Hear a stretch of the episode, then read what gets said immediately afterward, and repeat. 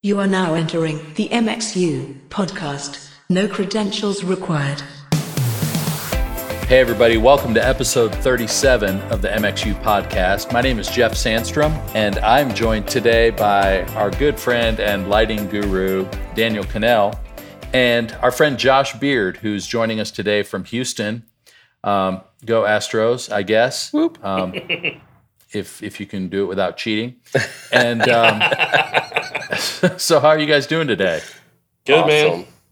Good. Josh, good to see you, dude. Y- you as well. It's been a while. Been a minute, yeah.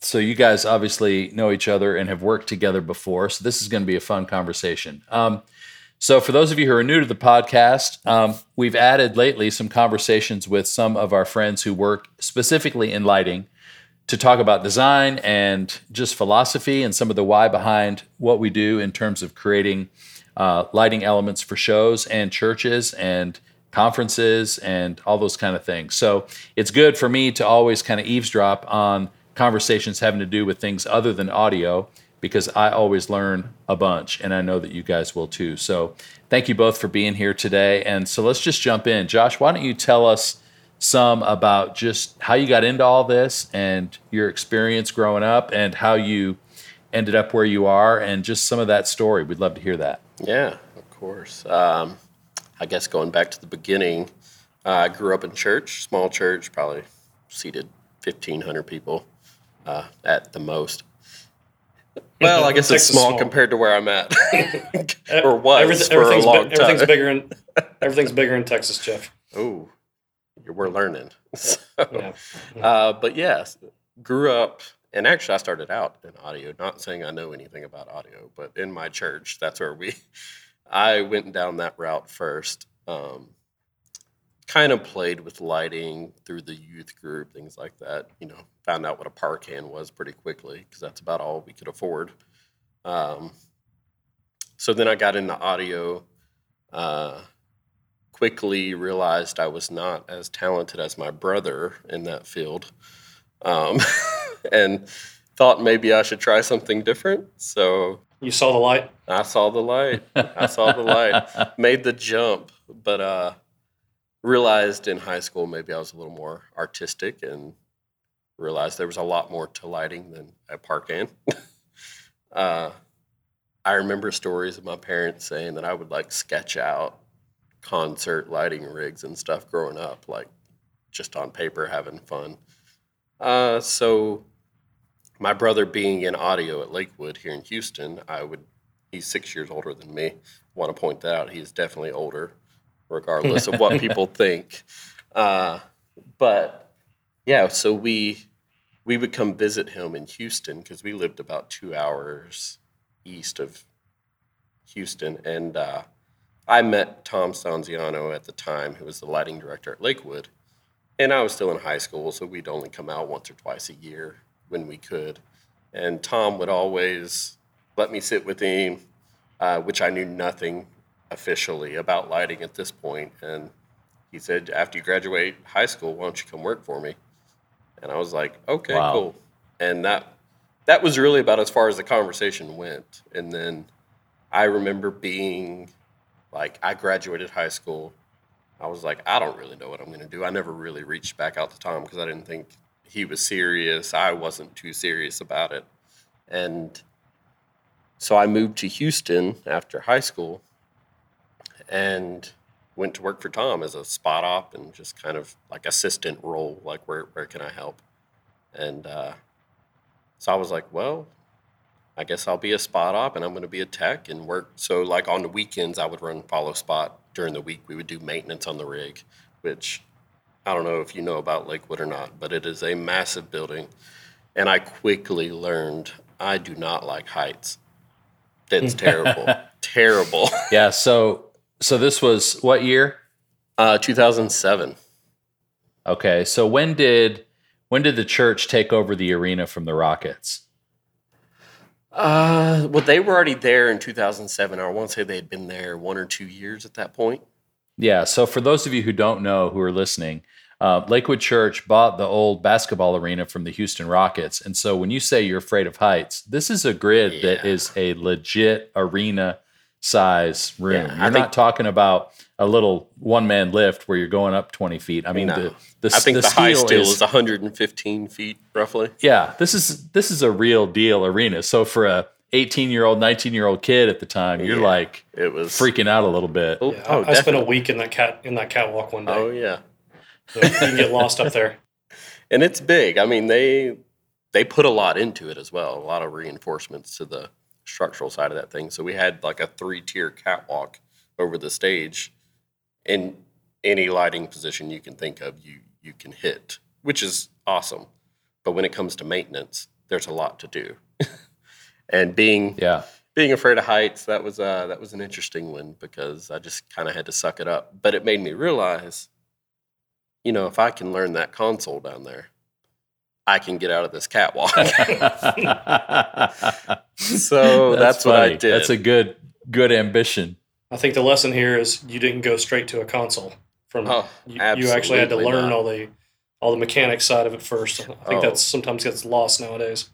I well, yeah, I think a lot of people think you were you're just privileged and you were in the right place at the right time. And okay. yes, I was, but I wasn't at the top. I was at the right, right. place to learn, which yeah. I think yeah. I wouldn't be where I'm at today had I not got the knowledge for two years prior of just being in the catwalk. Honestly, like it. But you still had to pay your dues. Absolutely. I mean, yeah. I remember times that. A little quarter-ton chain motor that we would use to lift V Ls up and down went out, but you got to swap the light. Well, go get a pulley and a rope. And mm-hmm. every pull on a light that size, it gets heavier yeah. each time. Yep. Now take it. Now take it eighty-five feet up. yeah, gravity is a pretty strong force when you're pulling that oh, high one hundred percent off the ground. And let me go back to like real quick follow spots in that place at the time. Were not anything new. It was the same follow spots from when they took over the building. So it was these super troopers with two thousand watt bulbs in them, massive heat coming out of them. So you're sitting by a heater. The light could blow up. It's a it's a bomb. it's, you, you can't run one in a short sleeve shirt because your arm no, burn as it's resting you gotta have, on top of it. Yep. yep. And gloves. And so, yeah, it, it definitely pushed me to to want to get better at staying on the ground. But the good thing about that, to Daniel's point, is you learn so much because not only are you just going up and down, plugging stuff in, but you're having to learn about signal flow and learn about, you know, obviously D M X and all of the yeah. addressing and all the all the maintenance that's required for all the fixtures and, and all that. So that when you do come down from the sky and get to program stuff, you have a different perspective on what the console is actually yeah. doing. It's mm-hmm. it's not just... you know, moving faders and pushing buttons, but you're actually creating an, an expression through the technology. Well, yeah, and it's like, I think from a design point of view, it's, you know what that light does because you're teching the gear, you know what's inside of it, you know what it's capable of. Um, and I think that a lot of people don't always know they're speccing gear just because it's cool, not because they know what it does. Um. You know, I can tell the difference in L Ds that understand the physical aspect of what it takes to get a rig up and down, and the ones that did just go straight to a console somehow when they got started. There's a different appreciation and there's a different way of thinking about how you're going to design a rig to actually be able to make it function, not just for the audience, but for the guys having to get it in and out every day. There's a an organizational aspect to it. Once you've been right. the one up there dealing with all that, you think a little differently about it. Mm-hmm. Well, and I think uh, even great. things of like, I've spent a little bit of time in some production shops that I would just do it to help out and learn. And so you quickly learn in a design, well, hey, look, a Socko has six legs. So maybe don't spec seven fixtures on on a truss. Like, then you got to run a whole nother line. Things like that. You pick up on it. That'll preach. Just so. Little simple tips from Daniel and Josh today. A lot of guys are learning already. Yeah. They don't even know what Sockopex is, and now they've already learned. Yeah. I'm not I sure put didn't seven know. fixtures on a six-leg Socko. That's good. So um, how often were you guys making changes to the rig, just design-wise at Lakewood? Like, what's your what's the schedule of, okay, we're going to do a new set or new designs or modify stuff? I mean, it was never... It was never like a timeline per se, like every six months we're going to do this, every whatever. Yeah. Uh, that was never the case there. It was more just obviously Lakewood, in a sense, is a big T V studio, so you got to be conscious of that. Everything mm-hmm. they do there is going to be on camera, which is, I think, when you're learning, I don't think I, I wouldn't want to go back and do it any other way, because I stay conscious, even on shows that aren't for broadcast. It's like beat into me now, which is, I guess, good and bad sometimes. It's hard to get out of that. For a long time, it was hard for me to think outside of, well, I got to have backlight. I got to have front light. I got to have three-quarter light, things like that. And I think that that was always a thing at Lakewood was, yes, we can make changes, but there's some things that you just can't change. And so... Actually, Josh, I'm going to put back, push back on you on that a little bit. You know, the think about it, what event is not on video nowadays? You know, you, you're talking about how, um, you know, you've you've got this habit you've almost had to try and break of, of lighting everything for video. And actually, I'm going to argue with you and say I think that's a huge positive, because even if you don't have iMag in the room, you know, if you're at one of your Chainsmokers shows, if you guys don't have iMag and you're not, you know, broadcasting, you still have thousands of people in the audience with camera phones videoing this. So just about any event. So I'd say that's actually a, a great way that you learn and have to approach it now, is if you are constantly thinking, maybe we're not lighting specifically for video, but somehow it's going to be captured on video.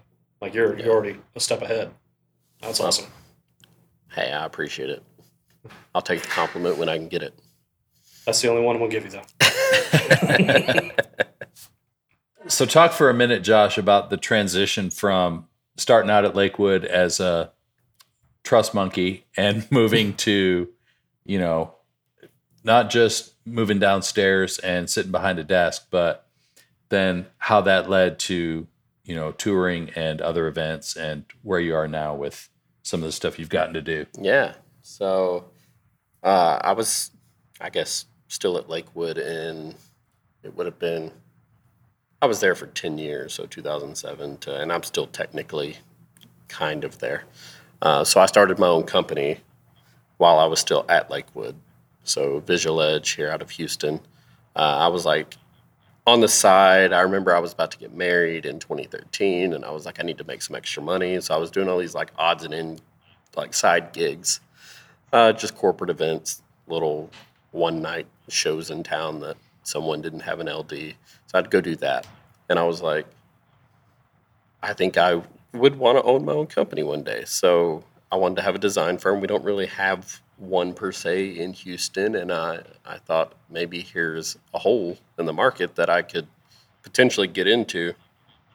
And uh, so while still working, I start Visual Edge with a buddy of mine and really trying to get that thing off the ground. I I met Mike, who I'll explain who Mike is in a minute. Mike eight oh eight is pivotal in the story of Josh Beard leaving Lakewood Church.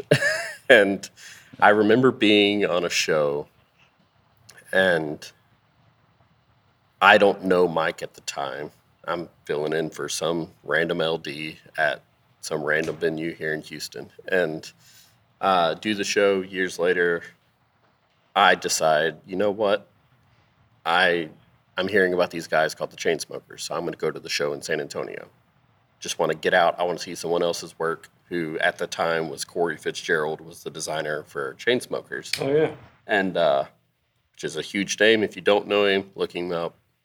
I'll be Definitely. shocked if you're not impressed. And so I wanted to go see a show, go to San Antonio. I'm just on Instagram doing some live videos, and he... Uh, Mike, eight oh eight, sends me a message on Instagram after watching my stories, and he was like, hey, man, would have been great to meet you. Hope you enjoyed the show. And that's all the message says. So I click on his profile. There's no picture. All it says is Mike eight oh eight. And I'm like, well, who's this guy? So I just reply back, and I was like, thanks. Who are you? And he's like, oh, I'm the production designer for the show. And I was like, really? Question mark. Like, you have no photos. What is this name? And uh, he says, well, I, I own a company called Production Club out of L A, which he's one of the partners there. And so I start looking up Production Club, and I'm like, oh, maybe this guy is legit. And uh, so he says, well, our studios are out here in L A. Uh, why don't you come by sometime? It would be great to meet you. And I'm thinking, is this guy, like, legit? Does is is he actually the production designer? Because the chances that this guy just direct messages me is crazy to start with. I yeah. didn't even know he followed me. Um, so I said, you think you might just be messaging some Nigerian prince who maybe. wants money yeah. from the yeah. internet. I yeah. gave him my social security number because it felt right. yeah. He seemed like he really needed the money. I can yeah. finally tell you. I can finally tell you years later, it was me, Josh. It was me the whole time. Sorry. Are you Mike? I am Mike eight oh eight in the flesh. So I tell him I'm going to be in L A in a couple weeks. Would love to meet you. So I don't even know if he knows this part of the story. I had zero intentions. I had no trip booked. Like I made up that part that I would be there in a couple weeks. But I was like, you know what? I'm going to book a flight and go meet this guy. Fake it till you make it. Hey, I thought he was, so. all, all all the good people do. So absolutely. Yeah. So I fly to L A. I remember landing at like eleven o'clock at night, and he sends me the address to his office. And I'm thinking I'm just going to go to the hotel, and I'll come by tomorrow. He's like, oh, no, come straight over. We're still here working. And I'm like, oh, man, it's late. Like, what are you talking about? And he's in like Chinatown of L A, and it's just like warehouses, and I'm like, oh, dude, I'm definitely gonna die.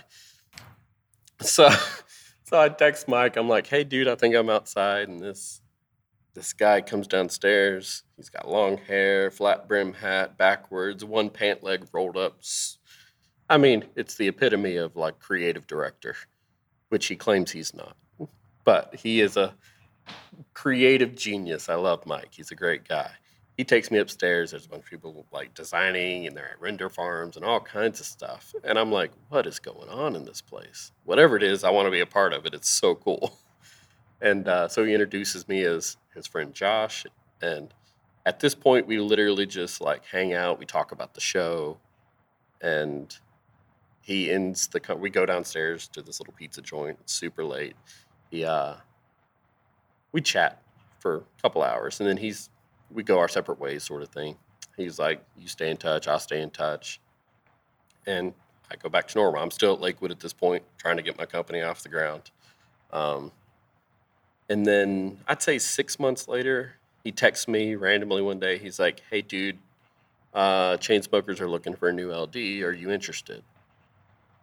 I'm like, well, of course I'm interested, but I... what's that mean? Like, how can it support me? Because my company's not big enough to support me. And I have a pretty solid gig here at Lakewood. Like, I don't really want to just walk away from that. Um, and he says, he gives me some details. And then the next day he texts me and he's like, hey, sorry, I don't think it's going to work out. And I'm like, all right, cool. No big deal. So I go back to doing wow. the normal thing. And I was, like, a little disappointed. I'm like, oh, it would have been cool. But I was like, hey, it's not the right time.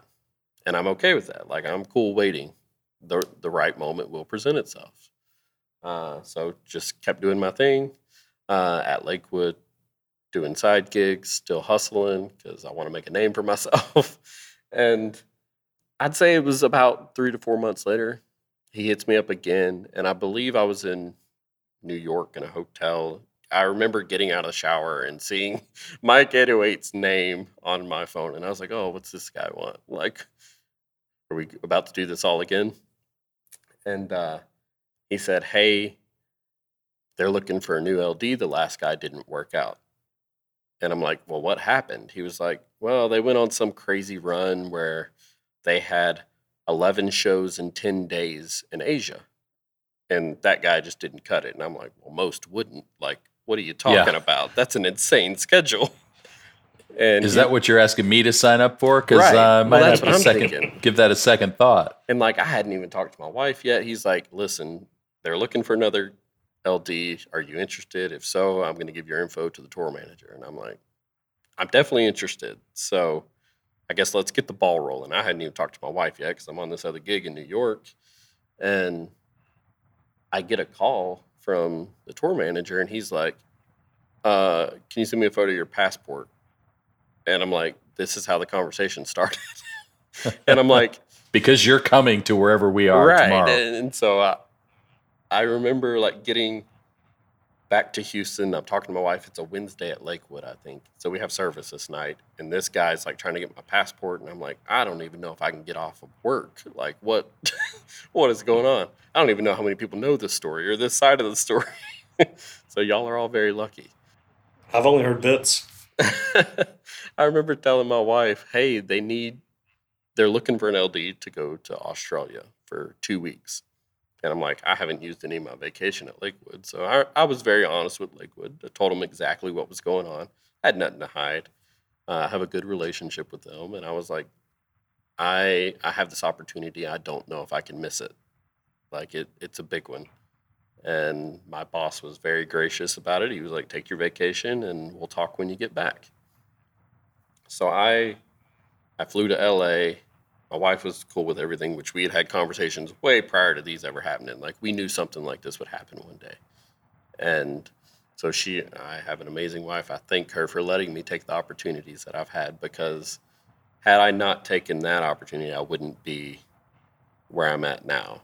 But I remember going to L A and they were like, I sit in Production Club's previs studios for two days, just kind of learning the show, what to expect. They had a previs file from the last tour, the Memories Do Not Open Tour, that I used to kind of learn the show. And uh, I knew our first show was going to be in San Francisco, actually. So we did like a corporate event in San Francisco. And it's not just like we were in like an arena. We were in the San Francisco baseball stadium. This is my first show ever with them. I've not met the whole team. I'm just kind of getting thrown to the wolves. And I'm like, oh my goodness. And then they were like, I I thought we were the only band, and then I realized Ellie Goulding was opening for us. And I'm like, what have I gotten myself into? Like, I feel like I should be going before Ellie Goulding. Like, how are we the headliner right now? This is crazy. And it's in, so first time, this show was not time-coded. It was a complete punt, and I didn't, there was no set list. And I'm like, what? Like, we're just going right to do it? Real talk, how'd it go? I felt like it went terrible. They were all happy. But yeah. I was like, this, dude, that was the worst hour and a half of my life. I was just like, how is this going on right now? And I think part of it was excitement and nervous. And, I mean, how do you prepare for something like that coming from a church gig? Not just a church gig, but uh, it's just, yeah, complete shift of what I was used to. And totally different world. Literally yeah. got on a plane the day after the San Francisco show, flew to Australia for two weeks. And this is a guy that's never been outside of the U S. I think I'd been to Mexico and Canada kind of thing. Like, I didn't travel prior to any of that. So, yeah, it was a it was a one eighty shift from what I was used to. I mean, but I think part of it was waiting for the right time and just taking the step of faith, knowing that I knew I could do it, but it was convincing myself that I could do it. So that's where I'm at now. That's so cool. Yeah. Well, it, it speaks to just the the consistency of the relationship with Mike eight oh eight. It's like, you know, just staying in touch and staying available and being open. And, you know, sometimes a call will happen and hey, it's not going to work out, but that's no reason to just cut off ties or to not keep in touch or to not, you know, continue to hone your craft. Because when that call does come, it's like, man, the trust that they had that you would be ready, and then the the confidence that you had in yourself to go, yeah, I can, I can do a show on the fly at, you know, San Francisco Giants Stadium yeah. and be okay. You know, it's which a show on the fly was something I had never really done. Like, I was so used to cue stacking and busking wasn't a thing. Like, I never had to. Wow. And that alone was a learning curve for sure. Yeah, but if had you tried to wait until you thought like you're you were ready for it before you took an opportunity like this, you think you'd yeah. ever take an opportunity like this? Like, whoever no. feels like they're ready, yeah. you know, and I think that's that's where a lot of people get tripped up, is they're like, well, I'm not quite ready yet. I'm going to pass now. Well, you know, you either got to jump and go and yeah. busk a show in the middle of San Francisco Stadium or stay at yeah. home. Like, which is funny because the last time I had been in that stadium was with Joel. as huh. a night of hope. So it was two wow. very different scenarios. You ever invite Joel to your shows? All the time. He hasn't made row, it right? yet. Just pointing that front out. Row, oh, yeah. well, that I'm aware I, of. I think he can. So um, that's awesome, man. That is awesome. So really big credit to Mike. Blow and go for like two years straight. fifty-two countries wow. in two years. So that's amazing. Big jump, obviously. Big change. What part of like, obviously, you know, as we said a second ago, you, you never really feel prepared for something like that, but obviously deep down you, you had some preparation that allowed you to, you know, uh, elevate to the moment. Yeah. Um, what what do you feel like in your history like most helped with that? Like, you know, church, church production can be an interesting thing at times, and I think there's some places we, you know, we, we need to keep learning stuff, and there's some places where like I think we're better prepared for certain things than, than people that come from other parts of the industry. Like, what what helped you? I think once Lakewood got into their, we're going to do youth conferences type thing, and maybe, because when I first started there, youth conferences weren't a thing. We didn't really have a creative director. But once we got into that, okay, now there's a creative team. Now we're going to start doing conferences. I think as they all do, changes come last minute. So being able mm-hmm. to adapt, like, for years at Lakewood, here's the schedule, here's the set list, we're doing it. It was a machine. But now it's a little more open to we're we're going to change. Things happen last minute. You know, that song didn't work Saturday night, so for Sunday morning, being able to adapt was huge. And I think yeah. that, that definitely prepared me for where we're at now. There is, uh, you know, for, for any of us that have spent time touring, you know, there's a lot of the last-minute adaption comes from the the building you're in, the crew you're working with, whether the gear works or not from whatever company it came from. There's all those physical aspects. Then you also have the band themselves. So, like, how does that – how are the Chainsmokers when it comes to that? Is it they'll throw anything in at last minute? And you kind of touched on this a minute ago, but kind of getting into the, the nerd-speak aspect of things a little bit. Um, you know, as I've, like – gone through my career, in the beginning, time code hardly existed, and none of us really used it. Right. Yeah. Or now we're seeing it all the time, um, and that's a. You know, I think there's a lot of questioning, especially with younger guys, about when I should be using it, what's it for, you know, all those things. So, like, I guess that's it. How I'm kind of asking two or three questions at once here. Like, how are your guys as far as last minute changes? Do they throw curveballs at you like once the show has already started? Um, do you guys use all time code? Do you use half and half? Do you use a blend? What you know, kind of what's the approach to? Yeah. All, all so. That? I'd say from a, a band point of view, it just depends. So we have three different shows that we do. We have what we call D J, which is just Drew and Alex on some C D Js in the booth. Then we have a hybrid show where it's still Drew and Alex, but we add the drummer who's in and out throughout the show, um, just playing along to those tracks. And then we have the band show, which is the same three people, but Alex then moves to keys and synth, and drummer's there the whole time. Drew is out front, front man, because we go very, they're a hybrid group. It's a it's a pop show with an E D M side of things. So the show's a lot of fun in the sense of it's going to go up and down of, you know, we're singing Closer or something just like this, and then that transitions into a fifteen-minute D J set. And all those shows are completely different. Like, there's not a chance I could use the same show file for all three. Uh, I'm gonna band. I'm gonna pause you there. Tell me why. Like, is it, and I, I think I feel like I know the answer to this, but for people listening that don't, like, yeah, arrangement, band involvement, is it is there a different energy level? Like, because I think some of this can factor into like programming for worship. Weirdly enough, yeah. So D J sets and hybrid sets, that that's pretty much the same for for me regarding the way that I'm gonna approach that show.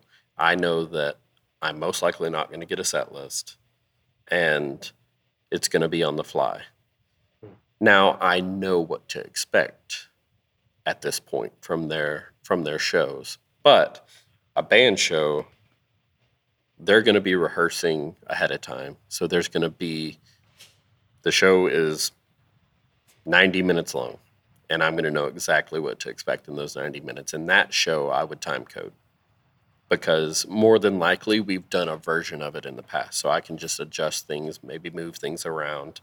Um, but yeah, two very different approaches from those, because when we are doing the D J hybrid shows, I mean, those are festivals ninety percent of the time. And mm-hmm. you know what? I maybe had forty-five minutes to prep for that. In the daylight. Yeah, exactly. And and honestly, we'll go from three D J slash hybrid shows to one band show, back to three hybrid, into two band, and it's just back and forth. And so I actually love the band shows because I kind of get to take a break. Not a, not a break, but it's not as many button presses. And it's more of babysitting something that I know is going to run perfectly because that they're insanely tight. It's probably a different experience for you too. Like I'm speaking for myself here, but I bet, I bet you have a similar situation where when you run that time-coded event, there's an enjoyment of watching all the work you've put in previously and how refined it is and how yeah. exact it is, and, and you can enjoy that. And then when you have to run one on the fly, like when I have to do that, I don't feel it looks as good. Exactly. But I enjoy the experience of almost having to play along with the band. Yeah. So you almost feel like another member of it at that point of like, I'm, I'm engaged in it. You can't, you can't let up. You can't take a break. You can't step back and, you know, take a drink of water. Like you're just, your hands are on the console the whole time and you're just kind of holding yeah. on to the razor's edge there, trying to keep up. Absolutely. So, right. And I miss that because I, so I was a drummer growing up. Still, I guess I still am. I haven't played in years, but I get to play drums with lights. And if you've ever watched one of my shows, I'm very like kick snare oriented with my timing on things. And I like to find little synth notes and things that I hear in the music that maybe not everybody hears, but if I can highlight it, it'll pull it out of the music. So I like to find That's those cool. little things and and make it something. I will say, and this is especially aimed at any young guys listening, the best L Ds I've ever met and worked with are ones that have some sort of musician background. Yeah.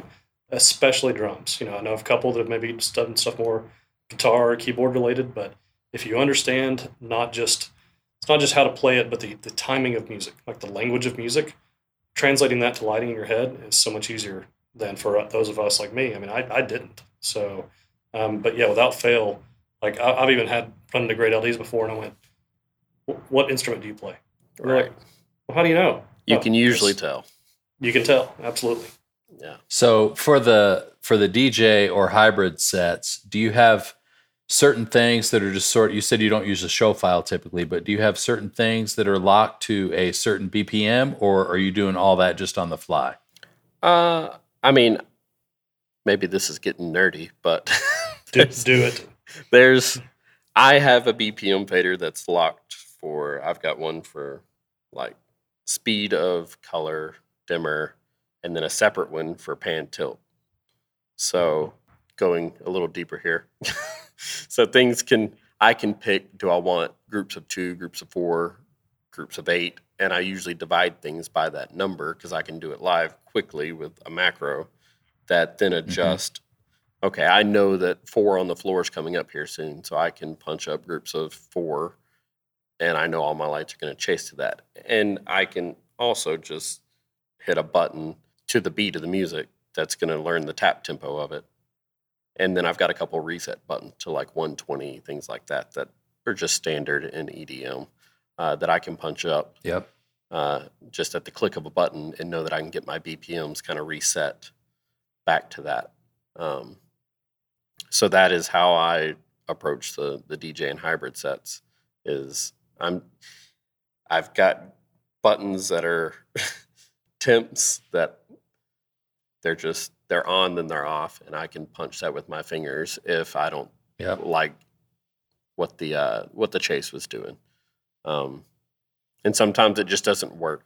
You can change it before the audience usually even notices, is what I've seen. It, yeah, exactly. Yeah. You're you're staring at the rig, they're staring at the band. You fire it up, you get like two seconds into the chase and go, oh, nope. Exactly. Let's don't go this way. Yeah. Well, and sometimes just some of these rigs we've encountered at festivals, not every effect works like you think it's going to work. Uh, you you don't get your exact gear package at every festival? What? Oh, I it's, always did, man. I don't know what's going on there. Man, I pre-programmed with twelve lights, and this festival has four hundred beams. Like, that's yeah. in some random configuration. Yeah. Like I've been yeah, to the set, smallest. Set up for somebody else. Yeah. yeah. I've been to the smallest to the largest, and they're all different. Shocking, I yeah. know. Um, so last year I saw you, um, I was at Lollapalooza with Lauren Daigle. Oh. And you guys were headlining that night. Um, I could see Lauren from front of house. I remember this. yeah, so you were kind of on a neighboring yeah. a neighboring stage, but um, after her set, we kind of went over to check out the set, and it was it was awesome. So I had not seen Chainsmokers live before then, and uh, it was great. That was a big show. It was huge and nerve wracking. Yeah. Just yeah, that's a big stage to headline in general. Like these are, it's all festivals that I had like heard about growing up. I didn't think I'd ever be a headlining show on them. No, and all the years that I was with Tomlin, you know, we would headline the biggest Christian festivals. Right. They don't even come close to oh, some dude. of these. I mean, we were at Lollapalooza, Outside Lands, you know, Firefly, all these big secular festivals. And, you know, Lauren, obviously because she doesn't have a ton of traction in those markets yet, we had the, it was actually fun. We played like the four or five o'clock, you mm-hmm. know, su- support to the support to the headliner set. And so we'd be done by dinner time. So then we got to spend the evening running around and seeing everybody else, uh, the headliner stuff. So yeah. I got to see you guys, and it was, it was awesome. So that was a festival that we knew we were headlining, and they said, Josh, can you come up with a, with a design for this? And so we at Visual Edge sat down briefly because I was leaving some, some other trip. And I'm like, you know what? We only got one day to really get this design out the door and approved. So we throw this thing together. And I'm thinking, shoot high, because, you know, I'm from the church world. Shoot high. You're probably going to get thirty percent cuts, fifty percent, whatever. And they're like, yeah, it looks great. And I'm like, so what do we need to cut? Nothing. And I'm like, I don't think it, I don't think it actually fits. I'm like, there's no way this is going to go on the stage. And uh, I think we ended up bringing in, it was four hundred fixtures on a festival stage that no one else could use. So then you got to be able to hide it. And dude, it was wow. insane. But that show was a fun one. I, I remember it like it was yesterday. And so you, you get a rig that size. We pre-programmed for a week, actually, while we were in London. And then we had, I think, two hours the night before the show to test everything. So two hours, you essentially get to run the set once and hope that everything worked hope right. Hope that it looks okay. Looks like it did in your head. And that's one that's broadcast, so it's like it's on camera. Oh, and we had thirteen guest artists, and we never did a full run-through with all of them. Holy cow. It was, dude, it was intense. Lollapalooza was nuts. did, did they bring in a gaffer just for the, the broadcast portion, or did you have to do all that too? Uh... No, I had to do all that. Yeah, fun stuff. So yeah, it was uh, it was a lot going on. Obviously, there's things that I look back and I watch that show and I'm like, man, I wish I'd have done this different. But it's like you never get to see it on camera until you're there, and it's just jo- Josh. When you quit doing that, re- retire. Yeah, yeah. When you, when you quit looking back and seeing what could be done differently, it's time to hang up your hat, man. That's true. So we a second ago we kind of talked about like. What helped prepare you to get into this? So, so speaking of, of looking back on things, what like have you got to pick up during this time? We're going, man, you know, this would really be cool to have applied in the Lakewood days. Is there a programming approach? Is there just like the way you got you you've learned to approach and deal with problems and rigs and programming, or like anything come yeah, to mind? I mean, one thing I wish I would have learned prior to taking that step of moving from church to what I'm doing now is uh, cloning. Yeah. I still don't fully understand it. It's there's so many ways to do it, but that's something that will save you a ton of time. But I never had to use that when I was at Lakewood. I wish I'd have learned it. Um, Can you guys unpack that a little bit? Because for those of us who aren't familiar with that, just talk us through what that what that is and what it means. And I don't even know if I answered that question right, but it's something I wanted to touch on. Yeah, Josh, why don't you give an overview like of kind of what that is for everybody, and, and I think you know, I think I think I can see where you're going with this as far as how it can actually apply in some good church situations. Yeah, so I mean, cloning in its basic understanding would be you programmed the show originally with twelve fixtures upstage in a row on the floor. But when you're going to another show, maybe you don't have those same twelve fixtures, but you have twelve of something. You might only have six of something. It, the you quantity doesn't. Right. Yeah. The, it doesn't really matter quantity-wise. You just know it's going to be different. So you can take that information that you had originally and say, go from A to B, B being the new fixtures. And to dumb it down even more, we're specifically talking about like in the Grand M A lighting console. Yes, in, in M A. Yeah. I guess cloning is a thing in others, but I don't know if it's the same way. I, it is, but other consoles don't exist. Right. That's true. Amen. The Lord is shining on us right now. There you go. But anyways, yeah, that's cloning in its simplest form. So you could take, you know, say it a different way, you could have twelve Vipers, and then you find yourself in a situation where you, instead of twelve Vipers, you have, you know, six B M F Ls, but then you also have, we're going to make it a really weird one here, then you also have like thirty Sharpies to go along with it. Yeah. There's a way to clone into that, but it's kind of a nightmare at that point. But so like you guys will program based on what you want, like your ideal rig.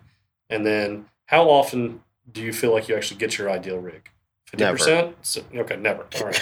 But you got your four hundred fixtures at... at uh, yeah, but uh, that was a totally Lollapalooza. Different show. All right, there you go. So you're constantly having to go, okay, I pro- and this is what I found, and this is, I think, sort of what I'm driving at. Like I, like, I personally don't have to do a ton of cloning anymore. Yeah. Most of the time, when we're designing and programming, it's for one event. We know what it's going to exactly. be. Exactly. You know, we're, we're taking it in.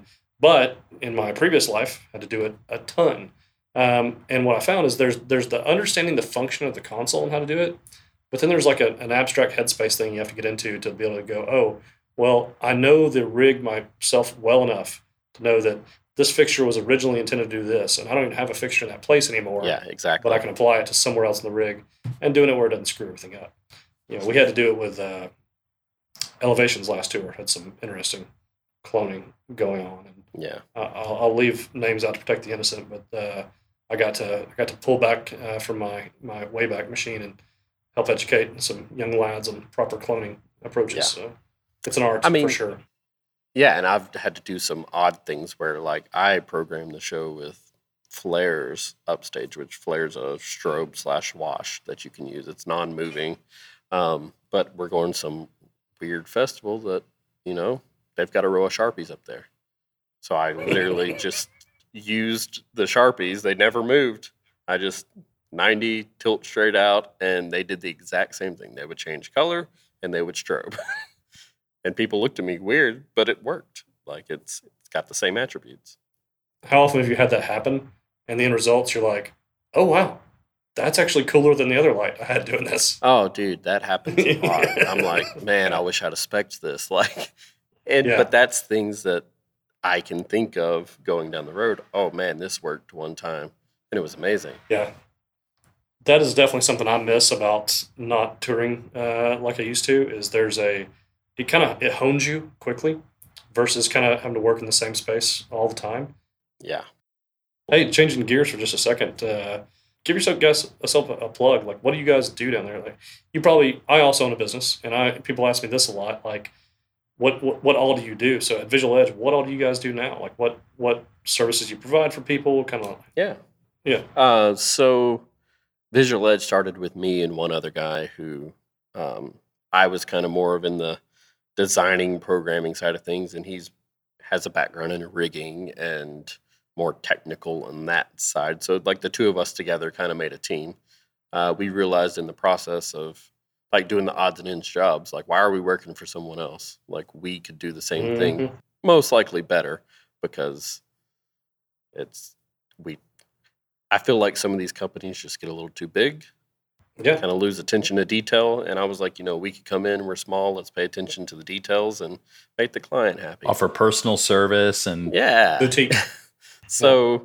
That's how Visual Edge started. And then, so me and Jonathan started the thing. And then we had a friend of ours named Ian, who was the lighting director at Second Baptist here in town, who the three of us, essentially best friends.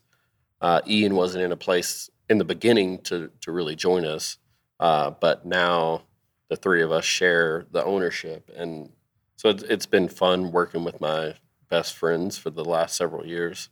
Still do a lot of church projects and a lot of church projects. Kind of, yeah, Yeah, so I'd say people know me from Lakewood. People know Ian from Second Baptist. And so that's kind of the world that we're in down here. Um, and those are both clients that we still have through Visual Edge now. Uh, Joel wanted to keep me involved at Lakewood as most as I could be. Mm-hmm. And then uh, same thing with Second Baptist. Ian was there for years. They're comfortable with him. They understand it. So we're able to offer them our services of design, programming, operation, uh, because both of those two churches specifically, they do a lot of extracurricular outside of just Sunday morning or Wednesday night. Mm-hmm. There's a lot that goes on. And so we're able to offer them um, all those design, programming, operation, anything up that that alley we can do. And same thing That's for cool. like some of these smaller Christian tours right now. Like we offer yeah. production design. Uh, we actually have previs here in Houston, uh, a couple consoles that are available. And so we're able to bring the touring clients through here and prep their shows. And we don't own fixtures per se. We have partners that we do that with, but when it comes to like consoles, the technical side of it, front of house racks, that kind of thing, that's what we, that's what our foot is in right now. And um, what I like about y'all's story is, uh, and you know, I feel like you and I share some similarities, but kind of almost exactly opposite. I started out touring, came into church world. I started out church world, came into touring. So I feel like when you can start to blend a lot of that together, like I imagine there's a lot you're from what you've been doing with Chainsmokers that you're now able to bring back to church clients and keep elevating yeah, what we're all, all of us in the church world are how we're doing our craft. So, you know, we yeah. talked our last podcast with was uh, with Brian, and uh, yeah, I feel like the same thing with him. Without being with Firefly now, you know, he's not doing you know work in the church world, but still has that connection to all of us. Now. Like it, that used to never be the case. It was like you either worked in one or the other. Right, it's uh, very see, intertwined now. Starting to see some overlap, I think it's just it's helping the entire industry as people continue to do that. So speaking of that, let's um, take a few minutes and uh, this is I didn't prep you for this question, so it's kind of kind of popcorn. No, Uh-oh. it's it's. But just in thinking about that, like as you because you work with church clients a lot, and because you came from a place like Lakewood that's enviable to a lot of people in terms of just the gear and the rig and all that.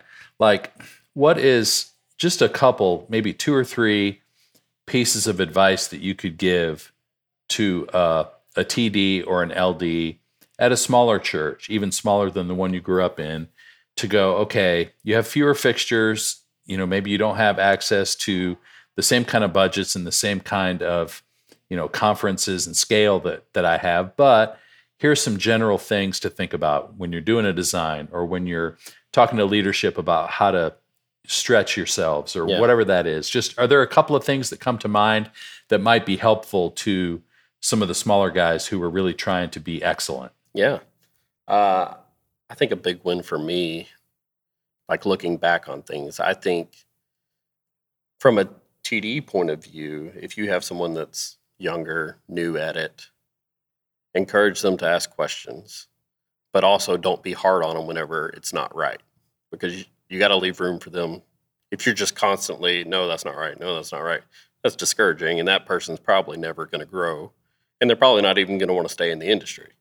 So I think being open and patient is big from a T D point of view. But then from the other side of it, if you are that person that doesn't know everything, it's okay to ask questions. It's always okay to ask questions and be open to some criticism. Be open to learning. Uh, there's so many resources online. Like, go learn. Like, just watch YouTube, Google whatever it is that you don't feel like you're strong at, because there's going to be some kind of resource for exactly what you're doing. Someone's already done it wrong. So go learn from them. And if you That's do good. it wrong in a live scenario, just don't do it twice. Learn from that mistake. Just don't act like you did. Never. And no one will think you did. Exactly. Act as if. That's funny. That's good. So looking back in that vein, like when when you think about, you know, being exposed to um, the guys at Lakewood the first time through your brother when you're just a teenager, what was it about you or what was it in you that led that guy to say, hey, call me if you ever want to come work for me? I mean, because there had to be some kind of connection, whether it was something about your personality or your inquisitiveness or your work ethic or something that kind of sparked that initial relationship. So what do you think that was that people could learn from? I, man, we had to do a personality test at Lakewood. I don't even remember which one it was, but woo was my number two, which is winning others over. And I guess that could be good, bad, I don't know. But I feel like I I don't usually have a bad connection with anyone. Like it's, I've, I've never met a stranger.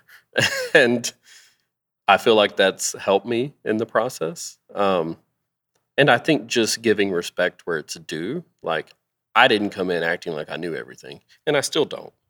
Uh, Lord, talking to Daniel is never easy when it gets to gear because the guy knows everything. And and I'm not one of those people. Like I... I'm not going to talk about the photometrics and all that kind of stuff. Like, I think being able to say, I don't know everything and respect the people that are above you, they're going to want to work with you. And I didn't know anything That's going on. Like, what I'd never done lighting before. All I was was an open book, and I wanted to learn. And I maybe he saw that, and I'm very grateful for the opportunity.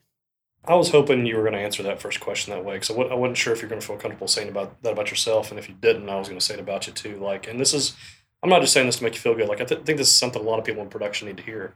You are absolutely right. Like, you are. And I'm trying to remember the way I've said it about before. I was like, uh, Josh is one of those people you just feel better being around him. Like, you just even the first time I met you, I'll be honest. Like, I'm a little bit more of an introvert, and my first reaction to you, and I hope you take this as a compliment. It's meant this way. At first, I was like, is he being fake?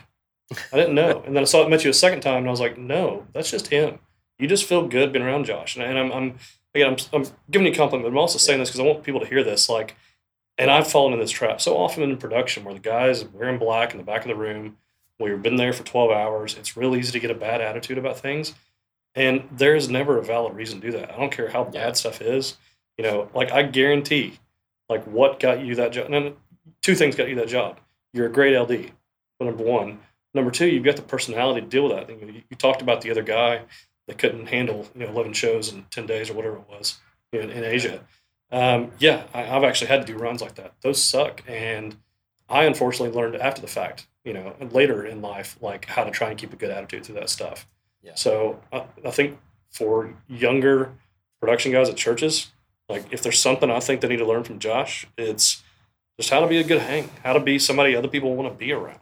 That will open more doors for you than no than any console you're going to know how to program. That's true. Yeah, it's good. And don't make That's somebody really cool. mad in this industry, because I swear they know everyone. Yes, you. Can, that's the last thing you want to do. Church related, well, it's funny. Secular related, they all know each other. Yep. Back to your back to your Mike eight oh eight story. It's like if you had followed your assumptions down the road of, this guy isn't anybody. He doesn't even have a profile photo on Instagram, yeah. whatever. You would have missed out on how much opportunity, because if you had made those assumptions, you wouldn't realize that he's actually operating a production farm of a lot of people who are doing a lot of amazing things. So huge. It's a great lesson. By the way, if you ever get to, check out Production Club and look at what they do for Amazon, because it is insane, the technology that they put into the show. It's that's worth awesome. A look. I'm making a note. Yes. That's cool. Well, Josh, this has been awesome to talk to you, and I know a lot of people are going to walk away with um, really helpful tips and tidbits, and I just love hearing your story. So um, before we let you go, what's the, I mean, I know the world of touring and events is shut down right now. What are you hearing in terms of plans for next year? Man, that that is a tough question, actually, because I think it changes daily. Uh, yeah. um, I don't know. It's it's kind of a, a loaded question in a sense, because I've enjoyed the time home. I've enjoyed the break. Mm-hmm. I've got to recharge. I've got to do some house renovations. But I very much miss being on the road and doing live events and seeing the people, like, immersed in that moment. And there's yeah. nothing like saying, go house lights and the crowd goes nuts. That's something you'll never forget in a big mm. room. And uh, in terms of when that's coming back, I I really don't know. I, I'm yeah. hoping that early next year we see a big shift in what's okay and whatever that may be. How how we do it, I don't know. Yeah. I'm hoping for a couple of maybe half house and we get to stay in the same city for a couple nights would be cool. So well, who knows? I think that's that's true for a lot of things, not just big tours, but it's true for churches and sports yeah. and schools and everything right now. So we're uh, I think we're all kind of praying for the same thing. But mm-hmm. uh, meanwhile, it's been great to talk to you, and we just appreciate your insight and you know especially your skill, obviously. But um, thanks for thanks for taking the time to share some of your brain with us, because I know that's going to mean. mean a lot to a lot of people. Honored to be a part of it. So thanks for the invite. And Daniel, thank you as always for your wisdom and experience. For those of you guys who don't know, um, there is some new content coming on M X U Now. Daniel and his team have been recording some console specific videos. So you're going to learn more about the ins and outs of the M A consoles. And I think Vista as well. Did you guys dig into? We got into... a few in there. We got a few. We, we we you know so many churches already know so much about Vista. We didn't dive in super deep. But, yeah. Uh, and I'm not a Vista guy at all, but uh, Tyler on my team here is is a guru. So he threw a few tidbits out there, just a few programming tricks he's That's used great. over the year that can make a little make it a little better for those of us that are those that are still in Vista. Good. Um, Here's my tip: get an M A. Well, for those of you who aren't on board with M X U Now yet, um, go check it out, because we're adding content all the time, and um, it's never been more affordable to become a part of the M X U Now tribe. So you can join for as little as fifteen dollars a month, and we would love to have you come and be a part of our community and tribe as we kind of extend, you know, the reach of not just topics, but um, the network. Because we know that uh, we're all better when we can learn from each other. So, guys, thank you so much for being here today. We're we're grateful, and we can't wait to see you again next time. Can I close with one? I'm gonna put Josh on the spot. Right okay, quick. Sure. Josh, next time we shoot some M X U videos, I want you to come up here and help me uh, help me teach. You oh down for it? boy, yeah, let's yeah. do it.